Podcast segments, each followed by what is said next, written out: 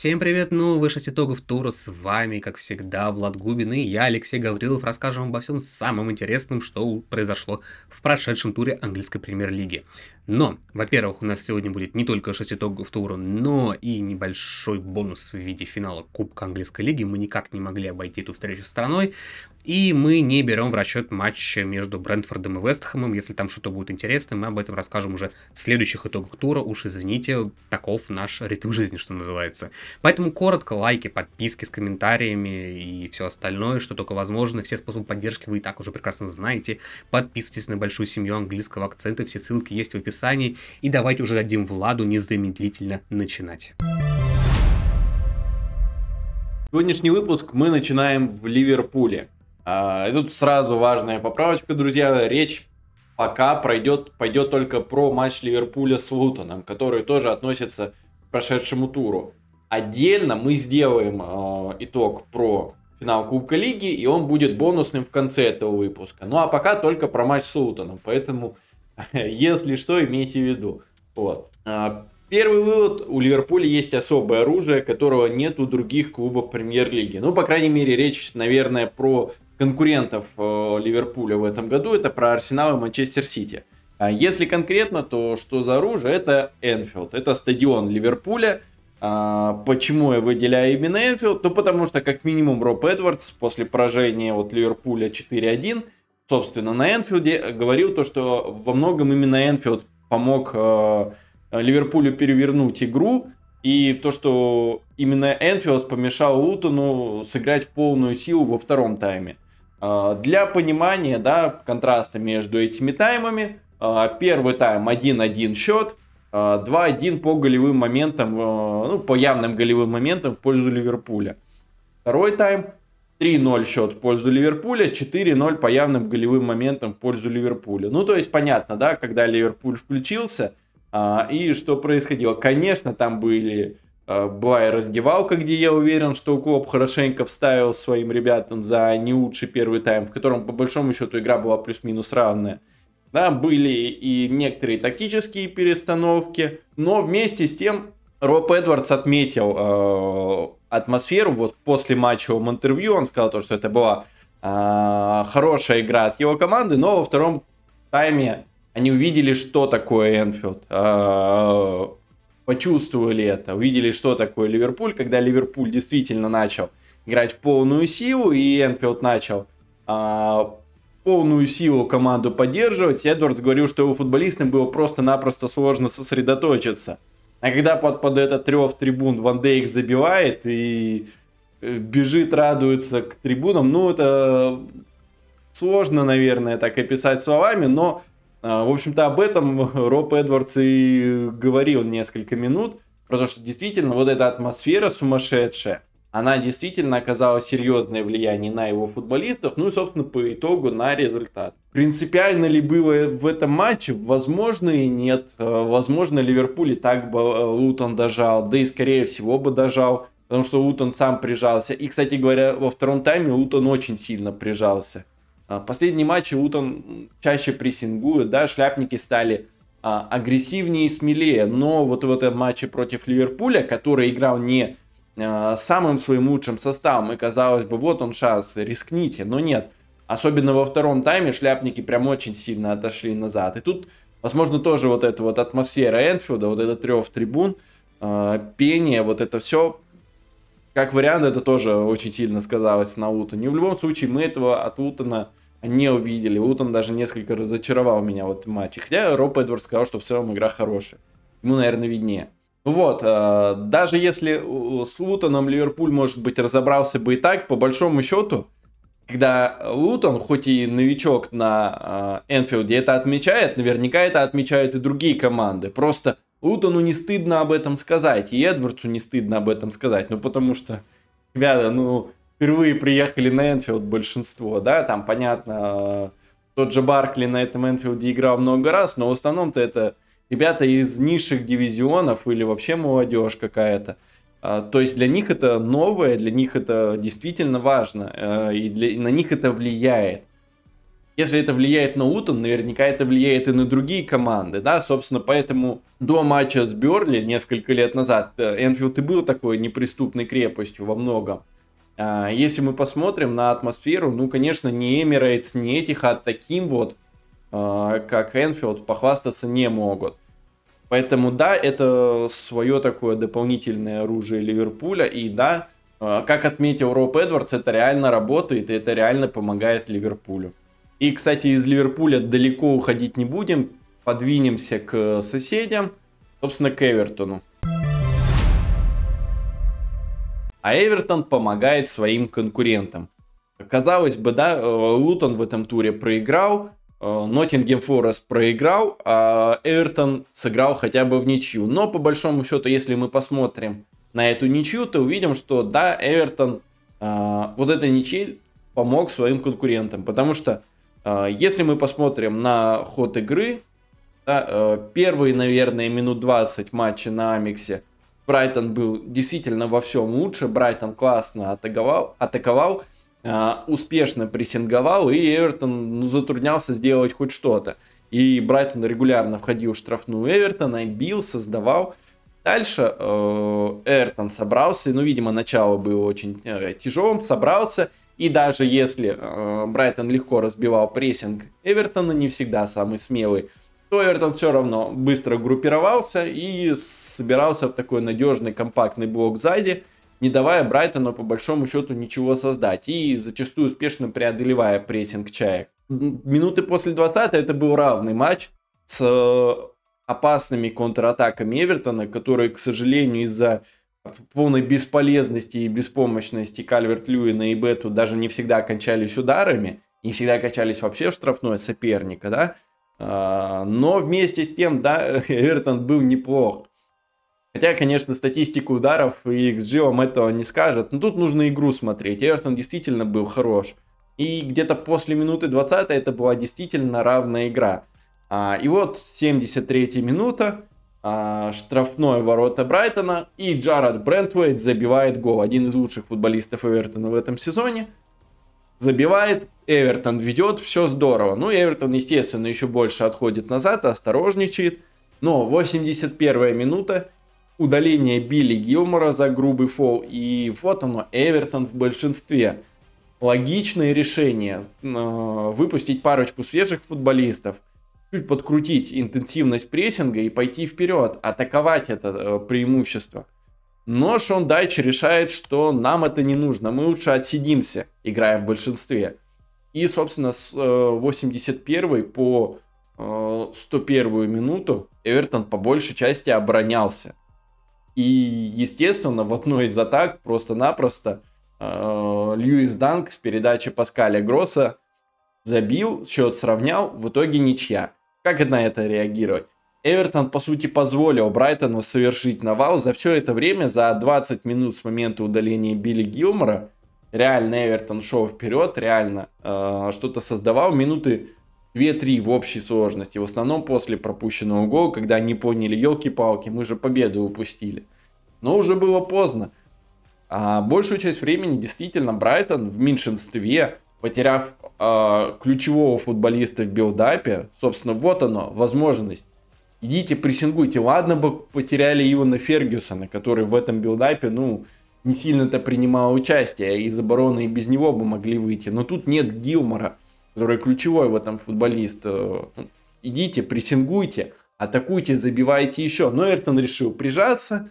Собственно, никаких проблем э, из-за этого с потерей Гилмора не было. Да, Брайтон чуть больше рисковал, но по итогу Брайтон десятером этот счет сравнял. Шон Дайч после матча э, был недоволен, ну после финального свистка было видно прям по лицу, что да, он разочарован результатом, но я надеюсь, что он адекватно оценивает это все и понимает, что ну, виноват в первую очередь он сам с его вот этим трусливым планом. Я лично много раз Шона Дайча защищал, когда его обвиняли в излишней осторожности. Но вот, это, вот этот матч против Брайтона, ну это что это такое было?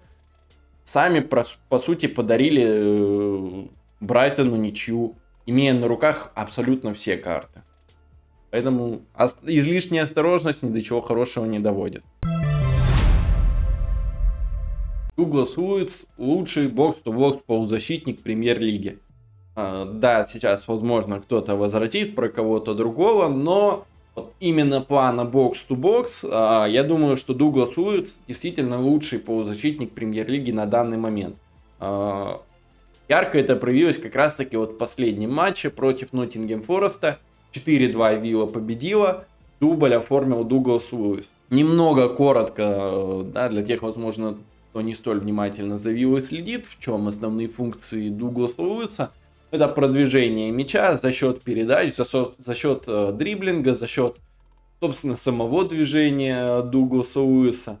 Короче говоря, такой моторчик команды из глубины, от линии защиты, да, из самых глубоких позиций. А мяч вперед двигает Дуглас Луис, такой дирижер. Но в отличие от э, того же Родри, у которого при э, выходе из обороны схожие функции, в атаке Дуглас Луис действует немного по-другому.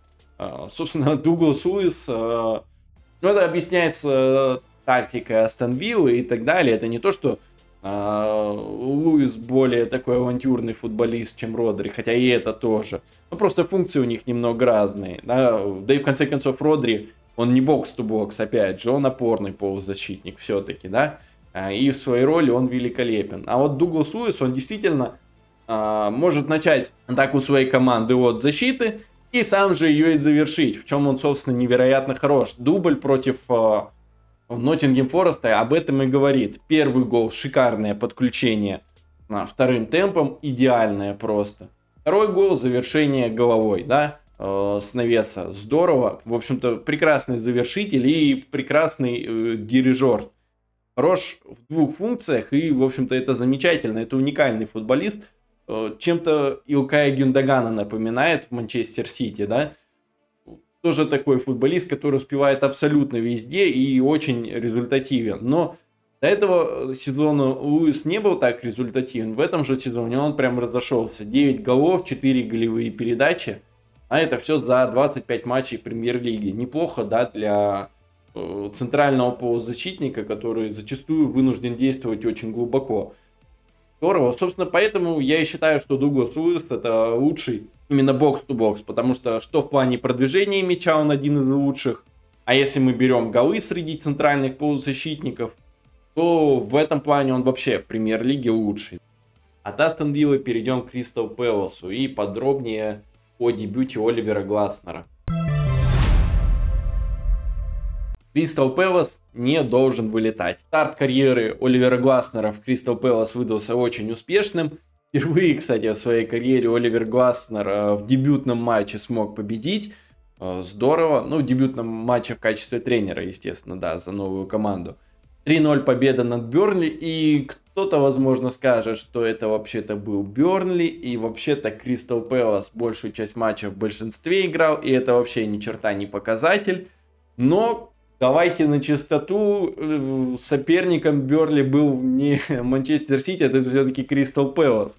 Поэтому уверенно вести игру, не давать Берли вообще выходить на свою половину, а тем более нанести удар, что и было даже до удаления – создавать моменты у чужих ворот регулярно, пусть и только за счет кроссов, но вместе с тем. В общем, уверенно вести игру даже против Берли, когда ты Кристал Пэлас, это, по-моему, уже неплохо. Ну и голы в конце матча пришли, аж троечку они забили, когда многие начали думать, что все, уже кранты, 0-0 матча кончится. Но нет, э, Кристал Пэлас трешку отгрузил, и что мы увидели? Ну, во-первых, новая схема э, с тремя центральными защитниками – до этого временщик э, до назначения Гласнера тоже с этой схемой сыграл против Эвертона. Я думаю, это тоже была подготовка под назначение Гласнера. Но вместе с тем, э, игра Кристал Пэлас выглядит сейчас с новой схемой э, свежо. Многие футболисты по-новому себя раскрывают. Тот же Джордан Аю, он просто был бесподобен. Джордан Аю был просто великолепен. Гол голевая, и просто, я думаю, лучший игрок матча в плане того, что он действительно вел игру, вел команду за собой, э, старался быть абсолютно везде. Да, возможно, это желание где-то покрасоваться перед новым тренером, но так это же и здорово. Во многом именно это сейчас нужно Кристал Пэласу, да, какой-то небольшой психологический всплеск, просто как минимум, да, чтобы в этом сезоне не вылететь. А, дальше уже посмотрим, насколько успешно будет Гласнер, насколько он системно сможет выстроить свой футбол в Кристал Пэлас. Пока, конечно, сказать сложно. Хотя и прессинговали против Берли успешно, и атаковали успешно, но понятно, что это все такое. Э, больше все равно эмоции какие-то футболистов Кристал Пэлас. Но что самое главное, эти эмоции были позитивные. То есть они хорошо восприняли а, уход Роя Ходжсона, хорошо восприняли назначение нового тренера и вдохновленно пошли на поле играть. Да, помимо Аю здорово смотрелся а, тот же Уортон, новичок, Кристал Пэлас, да, ну, собственно, его и купили за большие деньги, 23 миллиона, по-моему, за него заплатили. Да, футболисты из Чемпионшип это неплохо, он, собственно, и должен за эти деньги хорошо играть. А, Мундиус тоже новичок смотрелся здорово, ну, поэтому, кстати, хорошо, что новый тренер под новых футболистов, которые а, планируются, возможно, в дальнейшем как а, системные футболисты основы. Ричардс выглядел здорово, ну, короче говоря, команда действительно сверкал. Тот же а, Матеуш Фр, а, Франца, который вышел на замену, был а, свои, по-моему, 25 минут на поле очень хорош. Поэтому, да, что самое главное мы увидели? Атакующий Кристал Пэлас, который мы давно не видели. Прессингующий Кристал Пэлас, что мы тоже давно не видели. Забивающий три гола за матч Кристал Пэлас. Да, всего этого мы давно не видели. И я думаю, что вот поймав какую-то эту хорошую психологическую войну, Кристал Пэл, волну, э, Кристал Пэлас должен оставаться в премьер-лиге. Сейчас у них 8 э, очков отрыва от зоны вылета. И да, там у Лутона матч в запасе, но даже если Лутон его выигрывает, то отрыв будет в 7 очков. И с учетом того, как хорошо началась карьера Гласнера, я думаю, а, добрать оставшиеся в, э, в оставшуюся часть сезона Кристал Пэлас сможет. Ну а там дальше уже, конечно, посмотрим, что он сможет выстроить и чего добьется. Но вот того, что есть, я думаю, что ему точно должно хватить, чтобы Кристал Пэлас в этом сезоне в премьер-лиге остался. Чудо Манчестер Юнайтед закончилось с первыми травмами. Не успели мы в прошлых итогах тура похвалить Расмуса Хеллунда, как он возьми, сломайся на тренировке, зараза такая. И Люк Шоу еще вылетел до конца сезона, просто великолепно. Для всех болельщиков Манчестер Юнайтед просто лицо Гарльда, испытывающего боль, что называется, вот оно проявилось во всей красе. И стоило выбыть двум игрокам, как тут же поражение Фулхаму 1-2, и был, этот матч был просто ужасен для болельщиков Манчестер Юнайтед. Давайте сразу по исполнителям и по тому, как это все менялось.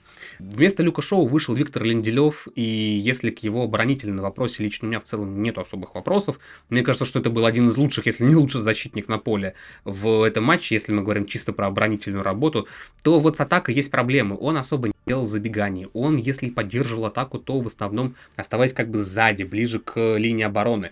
Разве что ближе к концу матча, уже когда пропустили гол, уже когда прижали Фулхам, он чаще стал продвигать атаку, что называется, и делать какие-то там активные действия. Ну а вместо Расмуса Хелланда вышел юный воспитанник Мари Форсон, и он вышел не центральным форвардом, а на правом фланге, хотя в центре атаки он, в общем-то, успел побывать в этом матче. Скажем прямо, 21 касание за тайм с лишним, сколько там ему дал отыграть Эрик Тенхак, это очень не очень там, добавьте к этому одну попытку дриблинга и один удар.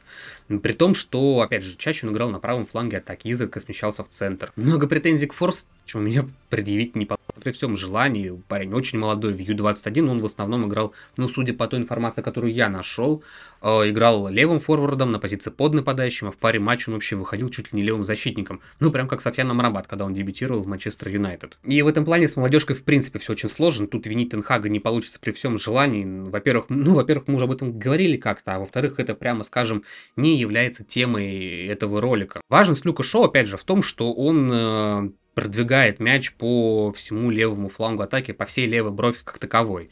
И Линделев в этом плане, опять же, больше заточен на оборону в атаке, поэтому на левом фланге было несколько меньше активности, по крайней мере, казалось визуально. То же самое, опять же, касаемо Хьюлунда. Э, чем он, с моей личной точки зрения, проявляет, проявляет себя. Во-первых, он принимает мяч спиной к воротам, он более-менее научился сейчас это делать. И плюс, опять же, он может, в общем-то, побороться в атаке, когда мяч дает ему на ход или типа того. Так или иначе, то есть Хеллунд э, весьма универсальный нападающий и очень хорошо себя в этом плане проявляет. Вышедший по его позиции ему на замену Маркус Решфорд за верхние мячи не борется вообще. В лучшем случае он это будет делать в штрафной соперника, когда пойдут навесом, но не более того, если мяч летит там условно таряли от кого-то из центральных защитников, он в жизни не решит побороться за этот верховой мяч, что называется. А, плюс, опять же, его коронная фишка это, это забегание вперед на свободное пространство. Но Фулхам в этом матче сделал все, чтобы этого не было. И, по сути, Решфорд, скажем прямо, был ну, чуть ли не отрезанным ломтем в этой игре. В итоге минус 2 игрока и абсолютно унылое и обидное поражение Фулхаму, который тоже, прямо скажем, провел, наверное, не самый лучший матч в этом сезоне. И такими темпами к заявленной новым совладельцем э, Джимом Ред, Редклиффом цели в виде места в Лиге Чемпионов на следующий сезон, ну, скажем так, добиться этого будет крайне сложно. Есть подозрение, что клуб э, действует по схеме «ставь цели выше, радуйся тому, что получишь». Ну, если, конечно, под этим подразумевается, что МЮ э, зацепится хоть за какой-то Еврокубок по, итогам этого сезона. Но, опять же, мы это узнаем только в самом конце этого сезона. А пока что, ну что, остается только надеяться, что где-то в Ю-21 найдутся еще таланты самородки а-ля Коби Ма которые помогут команде вскарабкаться на заветное место, ну, уж если не в четверке, так хотя бы там в Еврокубках в принципе. Я бы, кстати, не очень сильно рассчитывал на то, что пятое место в АПЛ даст э, путевку в Лигу Чемпионов в следующем сезоне. Мало ли что произойдет, как говорится. Сейчас все команды АПЛ сольют в Еврокубках и все. А что, может произойти? Может произойти в теории. Но в любом случае, опять же, на молодежку я не рассчитываю, опять же. Ну, мы же не Ливерпуль, в конце концов. Заключительный итог этого выпуска посвящен Арсеналу, который катком несется к чемпионству. Не раз уже мы хвалили Ливерпуль в чемпионской гонке, надо бы реально сделать еще один реверанс в сторону Арсенала. Тем более появился очередной повод, команда продлила свою победную серию ВПЛ в 10 матчей подряд, разгромила Ньюкасл со счетом 4-1 и лишний раз тем самым подтвердила свои амбиции. Опять же, пару слов про Сорок я не вижу сильно большого смысла разбирать игру, потому что все сводится к одному. Если у тебя забрали мяч, если ты никак не можешь за него зацепиться и доставить мяч в атаку, ничего хорошего не жди. В принципе, вот всю игру Ньюкасла можно было охарактеризовать именно таким образом. Ну и, разумеется, защитой, которая играла просто, я не знаю, на какой-то ультра пониженной передаче. Все, и на этом как бы на сороках мы заканчиваем. Давайте немного, собственно, поговорим про Арсенал. Команда после зимнего сбора реально прибавила по всем фронтам. Стандарты, они все еще в деле, и Арсенал все еще забивается. Позиционные атаки, они чаще идут, опять же, чем не идут, если так можно выразиться. Э, вариативность в плане поиска слабых зон, она тоже работает. Э, в этом плане даже, простите, Кивер, который подменяет Зинченко, лично мне уже кажется не просто подменой, как мне казалось поначалу, потому что он меня несколько смущал своей игрой в первых матчах, по крайней мере, потому что я видел. А сейчас, в общем и целом, скажем так, ну, по меньшей мере, он очень недурно подменит Зимченко, а вообще в целом, мне кажется, он ему готов оставить уже очень достойную конкуренцию. Есть ли какие-то моменты, которые смущают в игре? На самом деле, да, они остаются. Тут э, по неволе не обойти стороной поражения Порту в первом матче Лиги Чемпионов. Игра была, конечно, крайне специфической, давайте тоже об этом скажем, с кучей фолов, сбитием темпа, э, бесконечным сидением португальцев в обороне. Но, опять-таки, одна контратака в самом конце встречи, один гол и Порту в итоге выиграл. И это то, о чем мы всегда говорим. Не имеет значения там ваше давление, ваше XG, ваша там стерильность игры и красота. Максимальная прагматичность, один гол, все, и у Арсенала уже есть проблемы в ответных встречах. Я сразу скажу, я думаю, что Арсенал преодолеет Порту в ответном матче, в ответном матче, вернее, но, тем не менее, я не уверен, что это будет легко. И в этом плане, что же меня, собственно говоря, смущает-то? Что для Арсенала все еще является такой проблемой играть против ультра-оборонительных команд. Конечно, вы скажете, ну, кому легко играть против, против таких команд, и будете в этом плане совершенно правы. Но ВПЛ, как мне кажется, достаточно команд, которые способны сесть в автобус. Мы не берем в расчет разобранный Вестхэм, хотя, опять же, кто знает, может быть, в этом туре они там, блин, разорвут Брентфорд, там Пакета вроде должен вернуться. Но, опять же, это потом. Про Вестхэм когда-нибудь потом мы поговорим. И в этом плане команд Арсенал, как мне кажется, порой вот в таких вот сложных моментах все еще скатывается в какой-то вот этот вот так называемый стерильный владение, когда команда всячески старается э, максимизировать опасного момента, минимизировать вот эту вот э, зону, откуда будет пытаться ударить и пытаться забить гол. Когда, возможно, более лучшей тактикой, что называется, ситуативно, будет э, бить, ну, не прям, может быть, из любой позиции, но, условно говоря, там, из, не из самой опасной, скажем так. Ну и не покидает меня вопросы, скажем так, психологической устойчивости команды, когда идет не так. Здесь, опять же, мне кажется, что ответ на встречу спорту в теории может помочь дать ответ на этот вопрос, если у команды что-то будет идти не так, приблизительно тайм или там первые 60 минут встречи. Ну, то есть, условно, там Арсенал не будет выигрывать уверенно, и надо будет, что называется, играть через «не могу», искать какие-то варианты. И вот посмотрим, как в этом плане подопечные Артета поведут себя на поле. Да и, кстати, сама Артета тоже, опять-таки. А, но в целом пока что вместе с Ливерпулем а, Арсенал это и Арсенал это две главные команды, два главных сейчас претендента на чемпионство. Сити, само собой, мы держим в уме, но пока что они, прямо скажем, буксуют. Но в целом пока что Арсенал вместе с Ливерпулем и два главных претендента на чемпионство. Сити, конечно же, мы держим уме, хотя сейчас они, как мне кажется, скорее буксуют в ПЛ, чем э, играют с позиции некой силы. Понятное дело, что Сити всегда может разогнаться, как мне кажется, всегда они способны взять свое, но тем не менее, пока что с точки зрения игры Арсенал и Ливерпуль впечатляют куда сильнее. И при этом, опять-таки, про Ливерпуль держит в уме, что все-таки команда очень сильно подвержена травмам, плюс они тоже игра, будут сейчас играть в кубках. И когда у вас э, не самая большая ротация, опять-таки, здесь, возможно, будут возникать проблемы. Дай бог в любом случае, чтобы все три команды боролись за чемпионство до последнего тура, так чтобы интрига длилась весь сезон. Не в наших правилах делать больше шести но в данном случае мы решили, что финал Кубка Лиги надо осветить и сделать в данном случае исключение. И своими эмоциями по поводу увиденного и, что самое главное, комментированного, с вами поделятся наши любимые комментаторы английского акцента Самсон Сахаров и Миша Гречев по совместительству болельщики Челси и Ливерпуля соответственно. Их дуэт провел фееричную трансляцию в это воскресенье, а здесь по нашей просьбе они делятся своими мыслями и впечатлениями уже после встречи.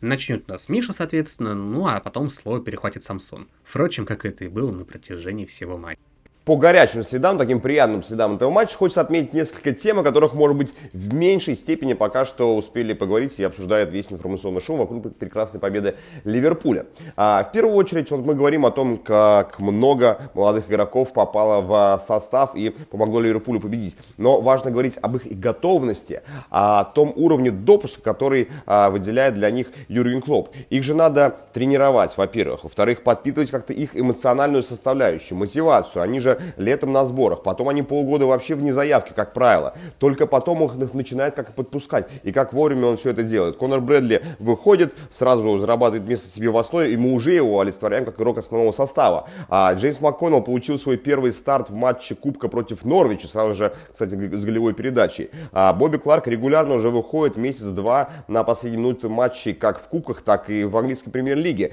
Джейден Дэннс вышел в матче против Лутона, чуть не отдал голевую передачу, и вчера тоже вышел, он готовый, он мог дважды вчера забить. То есть все эти игроки, это не просто Юрген подумал, ладно, была не была, все, на шару сейчас выпускаю молодняк, посмотрим, что из этого будет. Нет, он понимает их сильные и слабые стороны, и он выпускает их, зная, что они могут действительно соревноваться. Это большой плюс для Юргена, уже там э, миллион плюс какой-то плюс. А, далее, хотелось бы а, задать вопросы Маурисио Почеттино. Кстати, вопросы были к нему после игры с Сити, а, и вопросы сейчас тоже есть. А, на мой взгляд, учитывая все-таки а, этот клоповский молодняк, учитывая характер э, вообще состава ливерпульского, э, нужно было просто свою команду собрать вот так кулак, сказать, нет, ребят, давайте выиграем этот матч в, ну не в 90, окей, но в 120 минут дополнительное время. Челси просто во второй э, половине дополнительного времени вообще перестал играть. Ливерпуль э, с пятью молодыми пацанами больше владел мячом, больше контролировал э, мяч и игру. Э, Челси ждал пенальти. это непозволительно, потому что пенальти это лотерея, там может случиться все что угодно. А, а Мурис Почтин, такой опытный тренер, решил дай-ка я пенальти подожду. И, на мой взгляд, это была его ошибка. А, ну, собственно, Вержил Ван Дайк это и доказал. А, ну и третий важный момент, о котором нужно сказать, это а, стержень команды, который присутствует, но он изменился. А, если раньше мы говорили о том, что спайн, да, так называемый, а, состоит из Алисона, Трента, а, Салаха и Верджила, да, то сейчас из этой всей четверки присутствует фактически только Virgil на поле. А, сейчас это пружина или этот стержень поменялся на такую конфигурацию, как а, Келлихер, а, Virgil, опять-таки, в центре поля Ватару Энда, да, добрый вечер а, всем хейтерам, и а, Луис Диас в нападении. Посмотрите, как Диас играет в последних матчах, как он пашет в последних матчах. Вчера он до последней минуты уже с такими ватными ногами все равно тащил, все равно боролся, все равно старался. То есть на нем держится а, и креативная составляющая, и мобильная составляющая впереди. Это очень важно. Ватару Энда, 31 год, а, 120 минут вчера. До этого все матчи тоже у него по 90 минут. Ну просто монстр вообще цементирует все, что можно. А, смешные абсолютно деньги. Уже смешно смотреть на всех тех, кто говорил о том, что это а, глупый и нелепый трансфер. Поэтому очень важна взаимозаменяемость. МакАлистер опять-таки может сюда вписать. Да, он вчера сыграл поменьше, но тем не менее он в последних играх очень важную роль выполняет и ключевым игроком для команды становится.